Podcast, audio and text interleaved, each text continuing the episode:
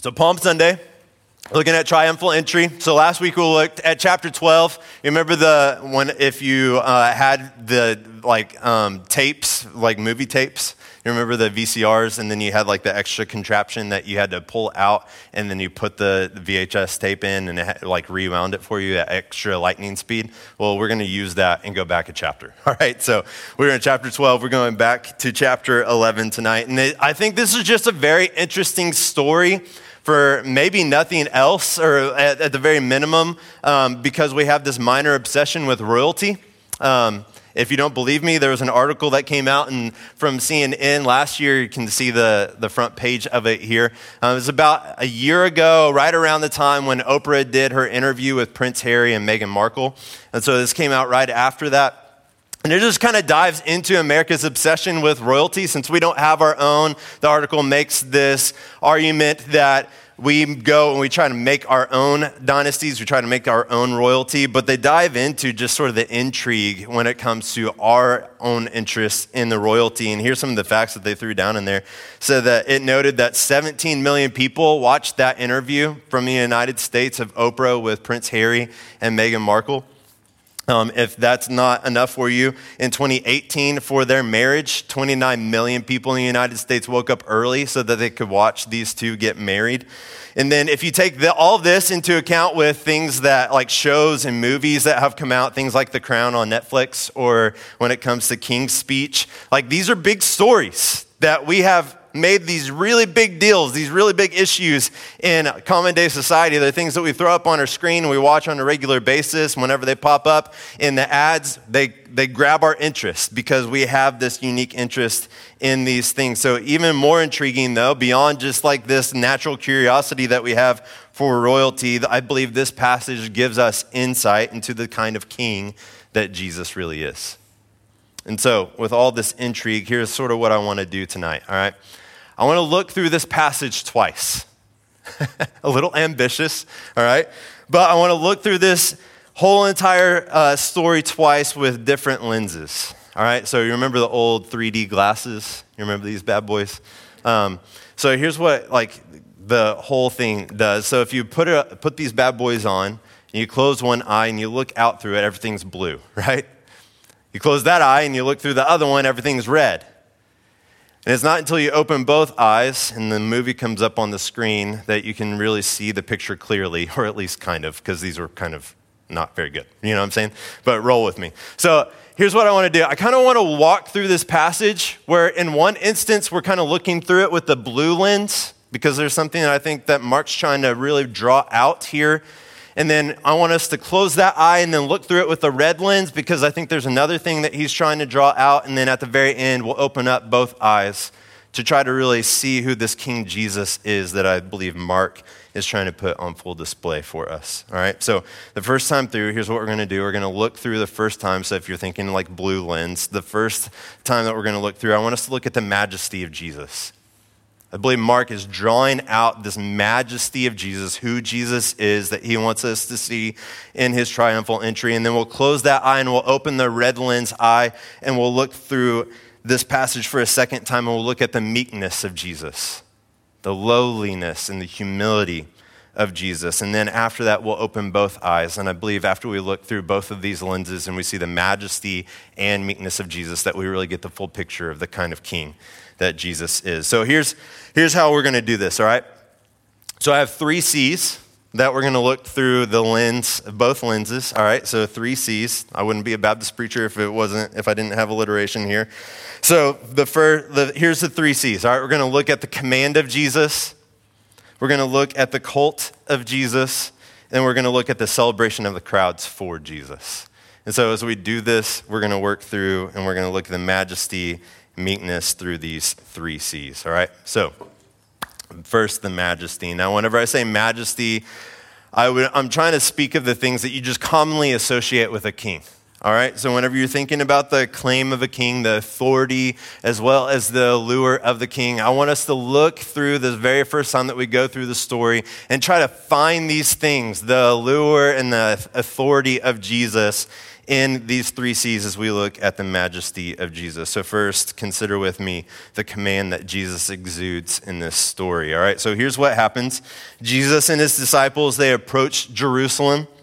They've been on their way to Jerusalem for at least a couple of chapters at this point, and as they come up, they're coming up through Bethany, which is sort of the suburb of Jerusalem, and they're also coming through the Mount of Olives, which is sort of packed with a lot of significance and meeting for the people of God. Bethany is sort of this place that Mark is identifying that Jesus and his disciples are going to view as a place for lodging. So, some of his closest friends, Jesus' closest friends in this world, Mary, Martha, and Lazarus, they live in Bethany. And so Jesus is going to stay with them during this week. And so as they approach the city, Jesus sends two of his disciples out to go find a colt for him to ride into the city. Now, we don't know which disciples these two are, but we know that Jesus sends them out. And it's in this activity that we see Jesus' command of the entire situation, of the whole entire triumphal entry. Here's what verses 2 through 3 say Go into the village ahead of you and as soon as you enter it, you will find a colt tied there on which no one has ever sat. Untie it and bring it. And if anyone says to you, Why are you doing this? say, The Lord needs it, and we'll send it back here right away. All right, so we see Jesus' command here of the entire situation in a couple of ways. So the first one is this that Jesus knows the colt's status. All right, so it's not astonishing that Jesus notices a cult as he's coming into Jerusalem. So many have traveled for the Passover. Passover is this week long celebration amongst God's people where they're looking back at their history. Whenever God liberated them from Egypt, He parted the Red Sea. He had all of the different plagues that happened, all the liberation that God did. They look back on this time over the week of Passover and they celebrate the hand of God on his people throughout their history. And so many people have traveled from all over the world to come to Jerusalem to celebrate this particular week. And as people travel from all over the world, one of the primary means of transportation is animals. And so, if you're thinking about all these people that are coming from all over the place to Jerusalem for this massive week of the Passover, there's no like little chance, there's no, it's not like a low probability that you're going to run into a bunch of animals, extra animals that are in this city during this point in time. And the, the likelihood is that this city triples in size for this week because of the amount of people that come in. And so what you find here is not this, this aberration whenever it comes to identifying an animal but here's what stands out. Here's what's so unique about this is jesus knows the exact whereabouts of this particular colt and he knows the status that it has never been ridden before. So as you're wrestling with this and you're thinking about this it should just strike you. Just the command that jesus has of this entire situation. I mean jesus is foretelling He's foreseeing the events before they even happen here. Shouldn't be the disciples, like, yeah, of course, you, you, you know cult, you know these animals that are here, of course, Jesus, but that Jesus knows the exact whereabouts of this particular cult, as well as that it has never been ridden before, is something that should stun us and likely stun his disciples too. With all that they've seen Jesus do up to this point, we have not seen them at any point in time where they're like, man, I just thought this, I finally figured Jesus out. I know everything that Jesus is going to do. Every single time Jesus does something that's somewhat miraculous, they're always taken aback by it. And so this shouldn't be any different either. What's also stunning, too, is that Jesus predicts the question and response of the owners as he sends his disciples to go and get the colt and untie the colt and bring the colt back to him. This is exactly what happens as Jesus foretells it. He sends his two disciples, they go to the owners, they untie the donkey, and as the donkey is being untied, here's what happens in verses four through six. So they went, they found a colt outside the street, tied by a door. They untied it, and some of those standing there said to them, what are you doing untying the colt? Like, basically, what do you think you're doing? This is my colt. Like, get away from my colt. And here's what the, disciple, the disciples follow what Jesus said. They answered them just as Jesus had said. And then look, they let them go. This is not a matter of luck. This isn't Jesus being Babe Ruth holding up his bat and pointing into the out to the outfield. This is this isn't like Jesus just saying, "I'm going to like stand on my own two feet and just out of the mere hope of luck that I'm going to call my shot." No, he's saying, I, I know exactly what's happening here. Jesus is in full control of everything that's taking place before his triumphal entry. He, we, we should step back and realize just the command that Jesus has, not just of this situation, but of his whole entire life and ministry. This is just a, short, a small snapshot of the, all the things that have been taking place throughout Jesus' life and ministry. Just as an earthly king has command of the entire situation before his armies and his own people, we see the same thing happening here with Jesus, except Jesus goes beyond this because he knows that things are going to happen before it even happens. Jesus displays more than just a royal power, he displays a cosmic power here a power that nobody else is, has displayed before Jesus comes to this world. He's completely in command of everything. So we see the majesty of Jesus that just as like an earthly king has command of everything that's going on in an entire situation, Jesus exudes this, but even more so because he can see things before they even happen. He's in complete control. And then, secondly, you see the details behind the colt themselves that should also kind of stun us. So here's what happens the two disciples, they find the colt where Jesus said it would be. They untie the colt as they, the owners say, Hey, what, what the heck are you doing? Uh, they, they follow through just as Jesus told them to. And so they bring the colt back at the owner's okay. They bring the colt to Jesus for him to ride into Jerusalem. And here's what verse 7 says They brought the colt to Jesus and threw their clothes on it, and he sat on it. Now, there's a few things for us to just stop and note here, all right? So, the first one is this something that should stand out to us is that over all of Jesus' life and ministry, we don't see him at one point in time hop on an animal for his transportation. The only thing that he has hopped on to this point is a boat, where we also saw his power on full display. So it's almost as Jesus has been saved. Like, it's not abnormal for someone to ride an animal. Like, this is the primary, it's like you and me jumping in a car. Like, everybody had an animal that they rode around. That's how they got to places, especially if you're traveling long distances, but not Jesus. It's like he's been saving this moment his whole entire life for this one particular instance. Then, secondly, as we saw in the previous section, the colt has never been ridden. Now, this is something that, like, in historic times is very fitting for a king. An animal is a very sacred thing for these people. And so that this donkey has never been ridden on before is fitting for a sacred king such as Jesus. But more than that, riding a donkey into Jerusalem carries significant implications for the people of God. So, other kings have memorably ridden on a donkey into Jerusalem for their inauguration. So, if, if you are an Israelite at this point in time, your mind is being jogged back to people like King Solomon, the most wise king in Israel's history. In his inauguration, he jumps on a colt and he rides into Jerusalem for his inauguration. See the same thing with a, a king like Jehu, where people also come and they lay down palm branches. You see some of the similar pomp and pageantry that happens around all of this. This is what is probably being recollected in the minds of the people that see Jesus doing this, but there's also prophetic connotations with Jesus doing this. So, a passage that probably every person that is there, if you grew up a devout Israelite, you probably knew this passage. So Zechariah 9 9 says this Rejoice greatly, daughter Zion.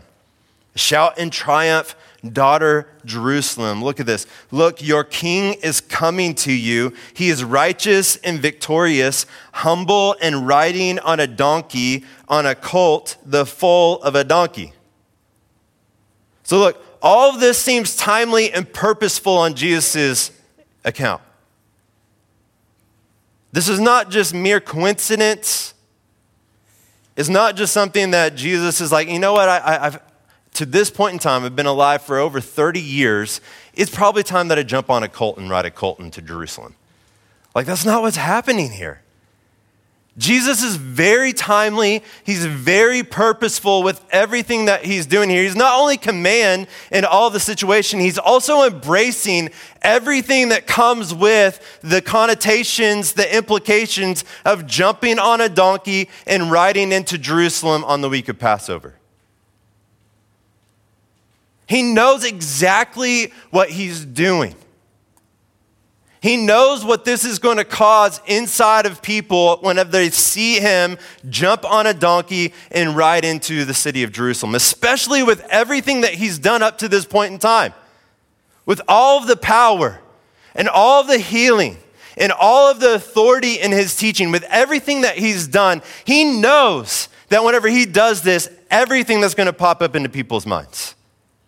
So at this point in time, up to this point, everything that Jesus has done, whenever he's healed people, what we've seen on a regular basis, he tells them not to go and tell anybody. It's like he's been trying, trying to bottle up all the, uh, the celebration that would come towards Jesus for a particular time in a particular place, and it seems like Jesus is letting it out of the cage here. Jesus, he knows Zechariah 9 9. He knows the imagery of these previous kings. And it's as if Jesus is saying, It's time to fully embrace me. What I've been trying to tell you to bottle up and not to spread amongst other towns and other peoples, it's time for it to be said.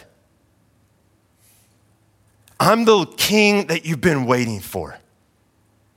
I'm the Messiah that you've been so anticipating for hundreds of thousands of years.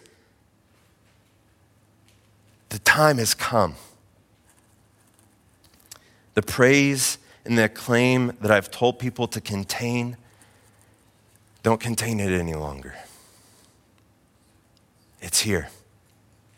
It's time to let it out of its cage, which is exactly what we see happen in the following verses. So as we read in verse 7, the disciples they place their coats on the animal as a saddle for Jesus. Uh, no royal person is to ride on an animal without a saddle, and so just the disciples with Jesus embracing the whole entire scene. They throw their coats on top of the donkey for Jesus to ride. And we, in verse 8, we see the crowds follow in suit. Here's what it says Many people spread their clothes on the road, and others spread leafy branches cut from the fields. And so as Jesus enters Jerusalem, people are laying down their coats and they're spreading palm, palm branches before him. So all of this is just an ancient way for a city to welcome in their king. It's as if the people are seeing Jesus and what he's doing, and he's hopping on the colt and he's riding into the city. They're laying down their coats, they're laying down their palm branches because it's as if they're saying, The road that you're about to go through, it's, not un- it's so unworthy of such a lofty king as you and so we, we're in, in some sense trying to lay down the red carpet for you as you enter into our city. In another way, they're also saying, everything that I have is yours. All that I own, all that I am, I'm yours. And as if this were not enough, Mark reports that the crowds, they break out in song. In verses 9 through 10, here's what it says Hosanna. Blessed is he who comes in the name of the Lord. Blessed is the coming kingdom of our father David. Hosanna in the highest heaven. So, this is a lyric from Psalm 118, a psalm God's people use often to celebrate his plans. And so, Hosanna is this transliterated Hebrew word that literally means save, I pray. And so these people, they see Jesus, he hops on the cult, they know the kingdom aspirations, they know the Messiah connotations of what's taking place here. They recognize this, they throw their coats, they throw down palm branches, they're laying down the red carpet for Jesus, and they're singing over him. There's this pageantry that's happening, and they're essentially saying, Save us. We pray that you would finally save us. The one that they sing about is obviously sent from God himself, as we see comes in the name of the Lord, and this coming king will reestablish in their minds the kingdom of David, the long foretold authority and power that Israel once held under King David. In verse 10, they're singing these praises over Jesus. And so it's not only a celebration, but it's a desperate plea from these people. In one hand, you see excitement before them, in the other, you see a sense of desperation. Like, is this finally it? Is this finally the time? All of these foretold promises to our forefathers, starting from Abraham all the way up until this point in time, with all of the prophecy that has happened, do we finally get to see it? This is the King. This is the Messiah. This is the one that's going to save us. And so, Jesus, in the midst of all this, he shows his command, he shows all that he's willing to embrace all of the connotations, he's embracing the celebration. And what, what we have to realize here is that the audience that the Gospel of Mark is written towards is for believers in Rome at this point in time. So Mark is trying to compact to compile all these stories of Jesus for these people that have heard about Jesus, but they don't know the intricate details of his life and his ministry. And so he's pieced all these things together. And so, as they see the scene, as they read the scene, it's likely that these readers, their minds are being reminded of the times that they've seen Caesar himself ride into the city of Rome with all the pomp and all the pageantry. And they, I, this is like a common scene that they have heard, that they've seen. And Caesar would have been met with all the same things that we see here that Jesus is met with, that he rides into the city on his steed, that he's met by the crowds, that he's celebrated for his accomplishments, that he's admired for his, by his people. He's worshiped with songs as he comes back into the city victorious. All this majesty, all this admiration, all this worship, it's as if Mark is saying to his readers in Rome, Jesus is worthy of this all. Because he's the majestic king. Everything that you associate with a Caesar, Jesus is just as worthy, if not more worthy, than any other king that you've ever seen in the history of this world. Jesus is worthy of it all. At the same time, Mark's readers would read the scene and they would also notice some differences too. They would catch what Mark is doing, but they would likely look at the details here and be like, yeah, we see the command, we see the steed, we see the celebration, we see everything that is kind of being worked towards here, but it just doesn't quite reach maybe what we've seen when we have watched Caesar himself come into the city of Rome victorious, what they would identify is that there's a sense of meekness here that you also see in this story. Mark is portraying the majesty of Jesus, yes, but if we go back through this scene again and look at some of the other details that are going on here, you're also going to see the lowliness, the humility, and the meekness of Jesus as king. So let's walk back through. That's the first run through. Let's go back through a second time. We'll look through our, our three C's again. So look with me again at the command of Jesus here, okay? As you recall, Jesus approaches Jerusalem with his disciples and foretells the occurrence of the colt. And so Jesus sends two disciples to retrieve the colt for him to ride into to Jerusalem. Jesus knows the cult's whereabouts, he knows the status of the cult. He foretells everything that's going to happen, and Jesus was in full control of all the details of his entry into Jerusalem. Absolutely. Now, we could read this story with like a sense of sadness or even like a, oh, poor Jesus kind of mentality here because you could read it as if Jesus is this unknowing victim as he's walking into the city of Jerusalem. Jesus thought he was riding into the city to take his rightful place as king. The crowds were excited about Jesus and celebrating his arrival, but in less than a week, everyone and everything completely turns on him. So you can look at this and be like, man, Jesus just didn't see it coming. He's embracing all these realities. Like he, he's just stepping into it. And then the very next week, he's gone. Everybody turns on him. However, in light of Jesus' foreknowledge that we saw, the complete command that Jesus has of the entire scene, we can't look at his command in this particular way. You can't look at him as an unknowing victim because with the command Jesus exudes here in this passage, we can't assume that there's an ignorance that's going on inside of Jesus for what is to come. I mean, think about the stories that have led up to this. In the previous chapters, Jesus has identified on three separate occasions to his disciples that he's going to Jerusalem in order to die. And in the third instance, you get this gruesome details about what this coming crucifixion is going to look like for Jesus. That people are going to spit on him, that people are going to spit on, that people are going to spit on they're going to beat him, he's going to be crowned with a crown of thorns, that they, he's going to be betrayed, that he's going to be brutally crucified before. Jesus has laid out all of this for his disciples. And just a couple of weeks ago, we looked at the passage where Jesus said, I laid down my life as a ransom for many.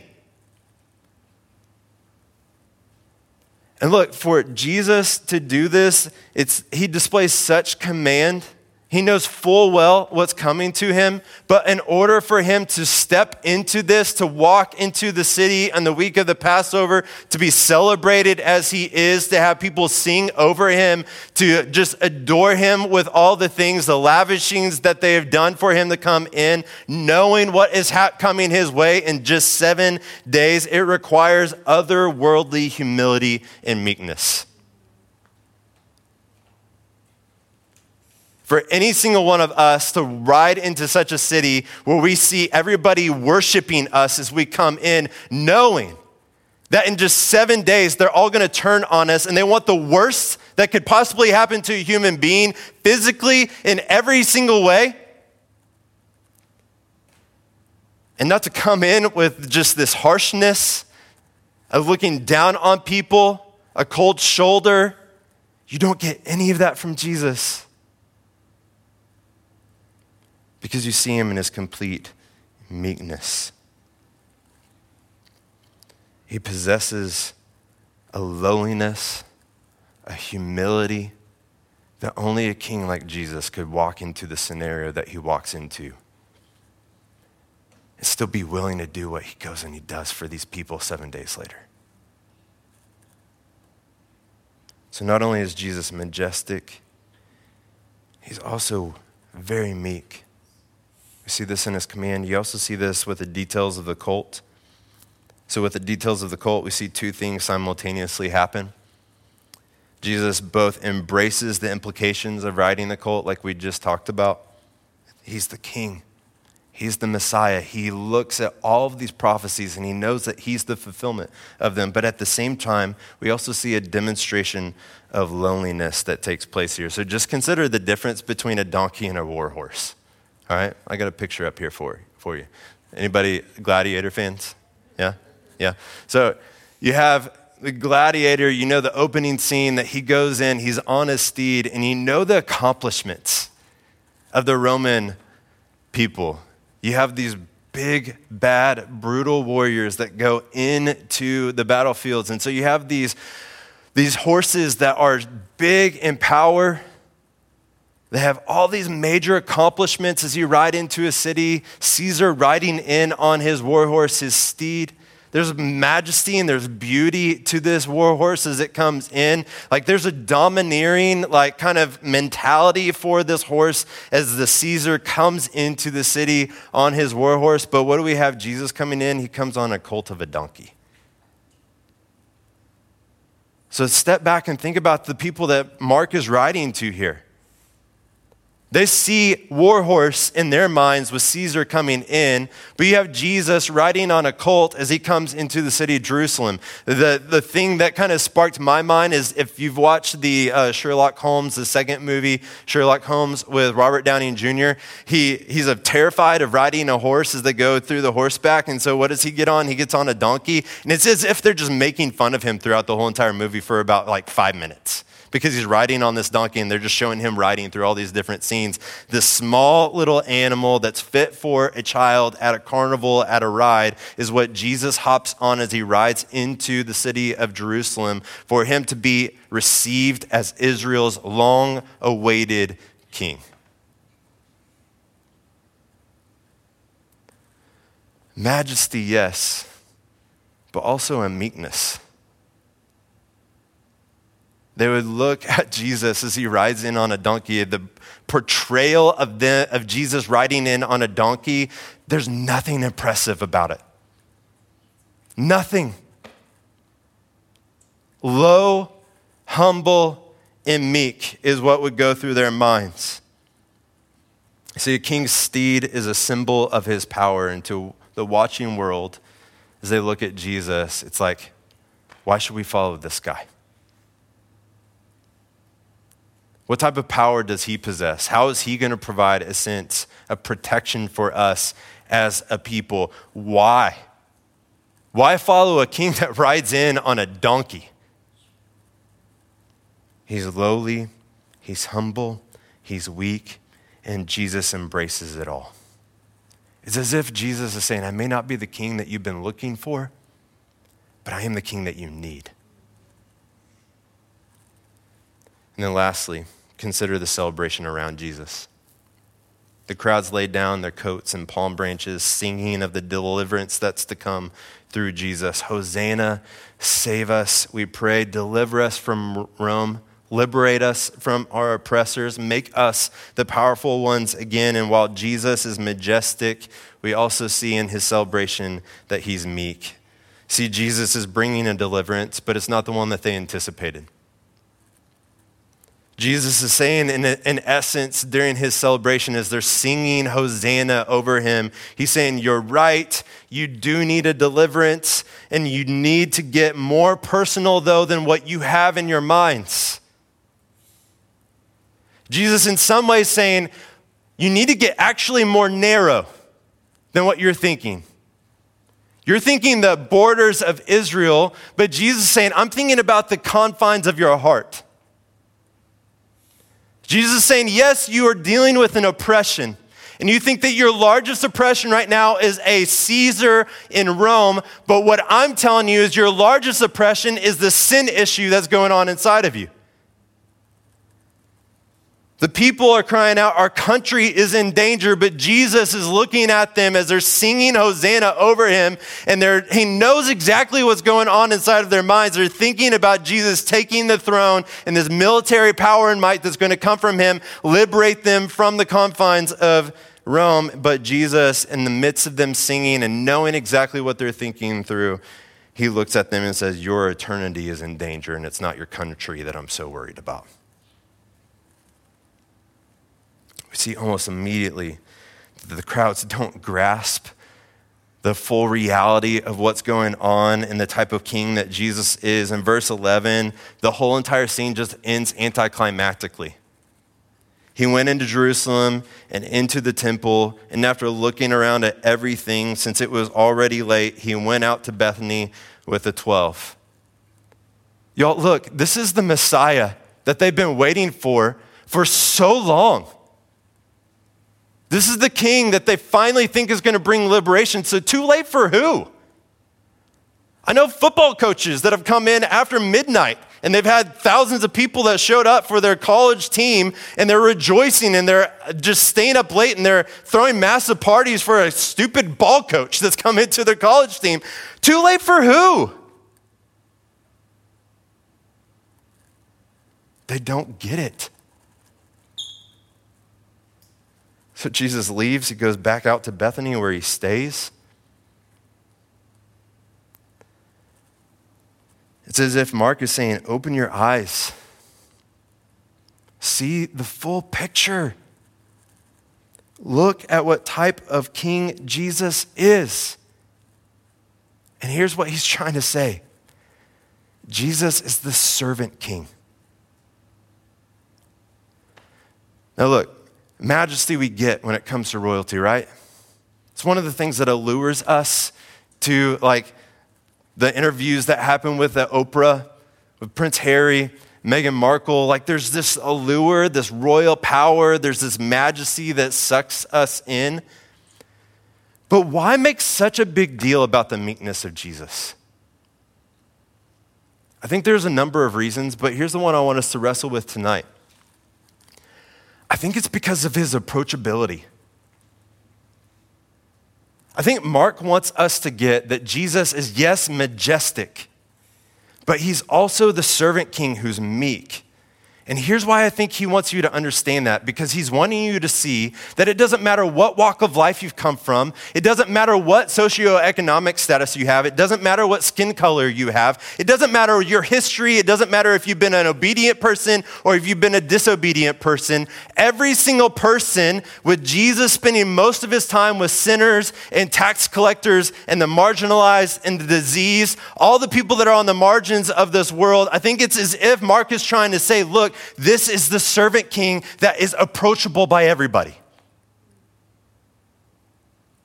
When a Caesar hops on his war horse and comes into Rome, it's not the peasants that feel that they can come up and talk to Caesar.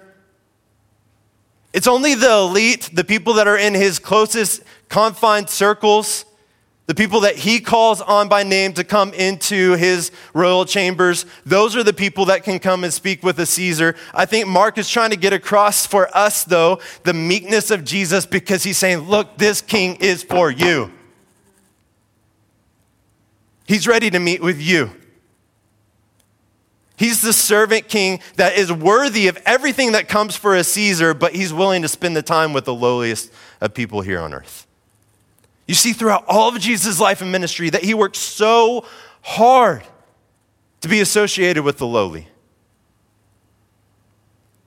The Bible tells us that he's the king that had no place to lay his head.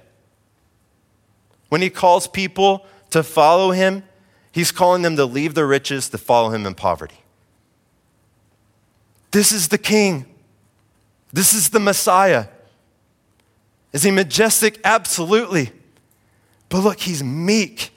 And the reason that we have to see through both of these lenses and then open our eyes is because Mark is trying to show us he's the servant king. That he doesn't wield his uh, authority and power in order to make people bow their knee. Instead, he comes as the willing Savior that's willing to lay down his life for his greatest enemies. Mark is saying this is a king like none other. You've never seen a king like Jesus before. So here's the question I think we should walk away with How do I respond to a, a king like Jesus that the world has never seen before? What, what does it look like for us to respond to a king like this? I think the only proper response is worship. He's worthy of your worship. Here's what worship entails worship is both adoration and submission. When you worship, you see the grandness, you see the beauty, you see the splendor of the one that is your worship is drawn towards but you also have this humble, lowly reverence that brings a, a, an amount of submission towards you and the one that you worship. You see what I'm saying? You tracking with me? So, Jesus, as the servant king, look, he's willing to endure treacherous loss for your gain.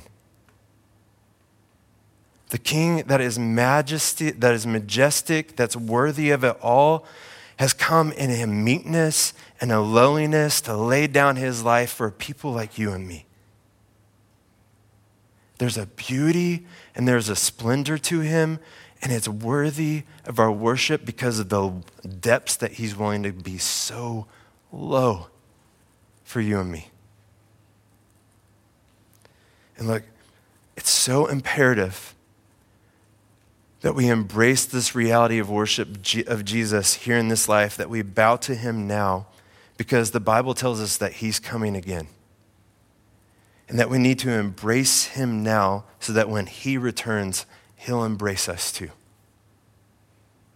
There's a pastor, Danny Akin, that I think puts his, that compares the first coming of Jesus to the second coming of Jesus so well. And I think this is something that we all need to wrestle with. All right? So read through this chart with me. I have a chart that should come up on the screen. So the first coming of Jesus, he came to die. The second, he comes to reign.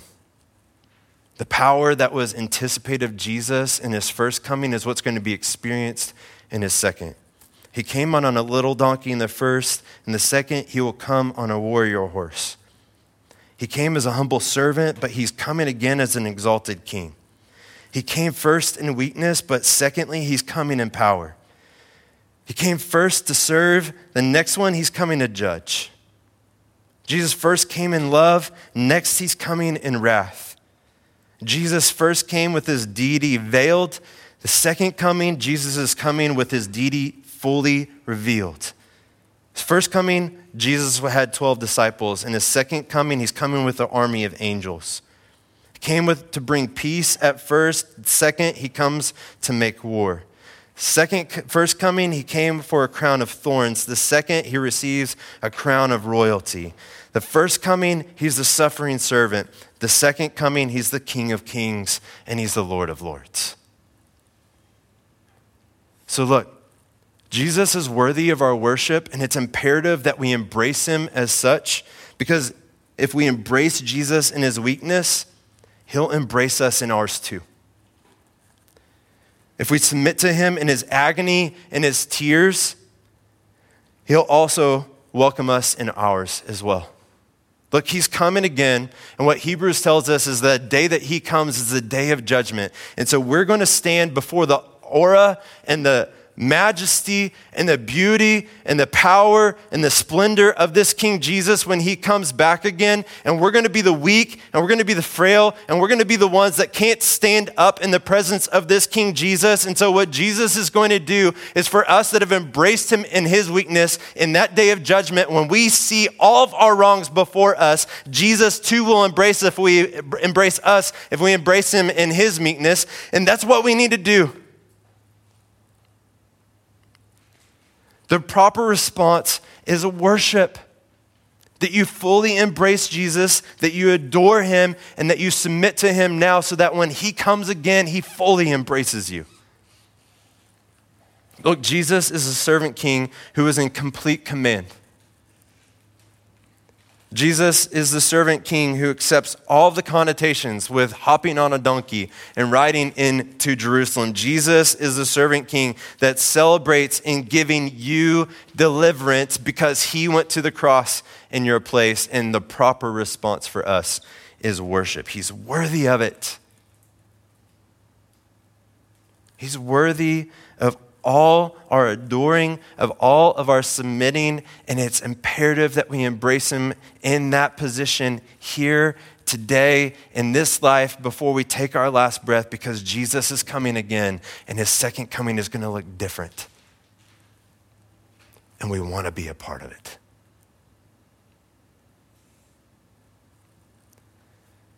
Jesus is a servant king. Is he your servant king? Let's pray.